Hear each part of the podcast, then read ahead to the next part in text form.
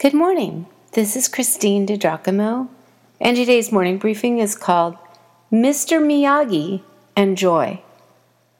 Not too long ago, I found myself eating a mug of instant oatmeal in a hotel dining area on a rainy morning in Oakland as the Karate Kid movie played on an unmanned television.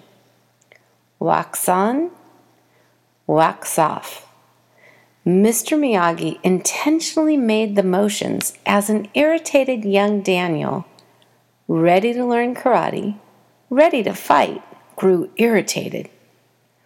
Unbeknownst to Daniel, the motions he was being taught with wax on, wax off, would develop the muscles he would need to fight. The master was teaching the student that success would only come with three things desire, devotion, and discipline. Actually, these three have application to many things if you stop to consider them. But how about in the area of choosing joy? You bet. If we really have the desire to walk in joy, then devotion must lead us to personal discipline. And again, because what I believe about God is the most important thing about me, then I want to get to know this God who loves me, to understand his heart, his ways, his wisdom, his plans, and purposes.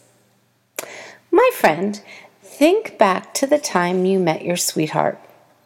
You likely could not get enough of her. Why, you thought he hung the moon. You lingered over long telephone calls. You loved learning all about her. You found yourself thinking of him all throughout the day. Most of all, you loved being with her. That relationship simply would not have gone anywhere without getting to know him, without spending time with her. All relationships require knowledge of one another, time spent together. And all relationships require communication or they languish. Same with God. We cannot know the God who loves us, the one to whom we can entrust our lives, without spending time with Him. Time to get to know Him for ourselves. Enter Mr. Miyagi's three. To be certain, there is a difference between duty and devotion. When, out of my devotion, I get up early to be alone with God, I find the time absolutely life giving. It is a discipline not born of obligation, but of desire to be in God's presence. The psalmist said it so succinctly, so beautifully. You make known to me the path of life. In your presence there is fullness of joy. At your right hand are pleasures forevermore. Psalm 16 11. Relationship with God was meant to be as it was in the very beginning in the Garden of Eden face to face. Read and think about Genesis 3, verse 8. Before the fall, Adam and Eve literally walked and talked with God in person. Can you imagine? It is time to get ourselves back to the garden because in God's presence we find joy. While most of us may not be able to create a garden paradise in which to meet with God, we can establish a regular setting of our own to meet with Him daily. We enter into His presence as we talk to Him, read the Word, and give Him some quiet in which to speak to us. What often helps me experience the presence of God is music. Music like this song by David Crowder, Here's My Heart. I have included the YouTube link, and for this podcast, pulled it on to the end of this briefing. In my own sacred space, I sometimes quietly sing songs like this to enter into God's presence. After all, he said he would never leave me alone, so I must be with him. I included it at the end, so go ahead. Listen. Sing, even if only in your car. Wax on, wax off. A motion that trains your muscle to fight. In God's presence, there is fullness of joy. Desire, devotion, and discipline.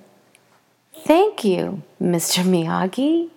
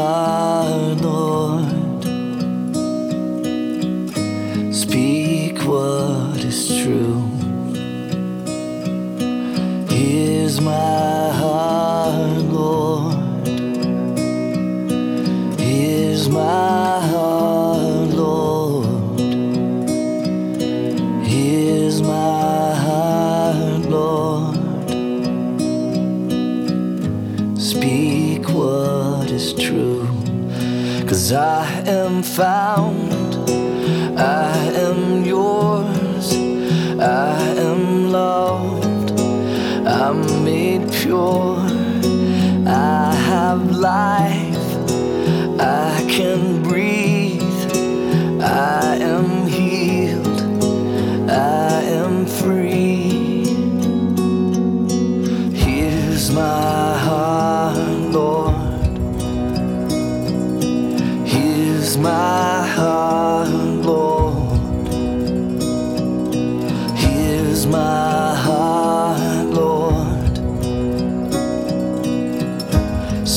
Speak what is true, cause I am found, I am yours, I am loved, I'm made pure, I have life. I can breathe. I am healed. I am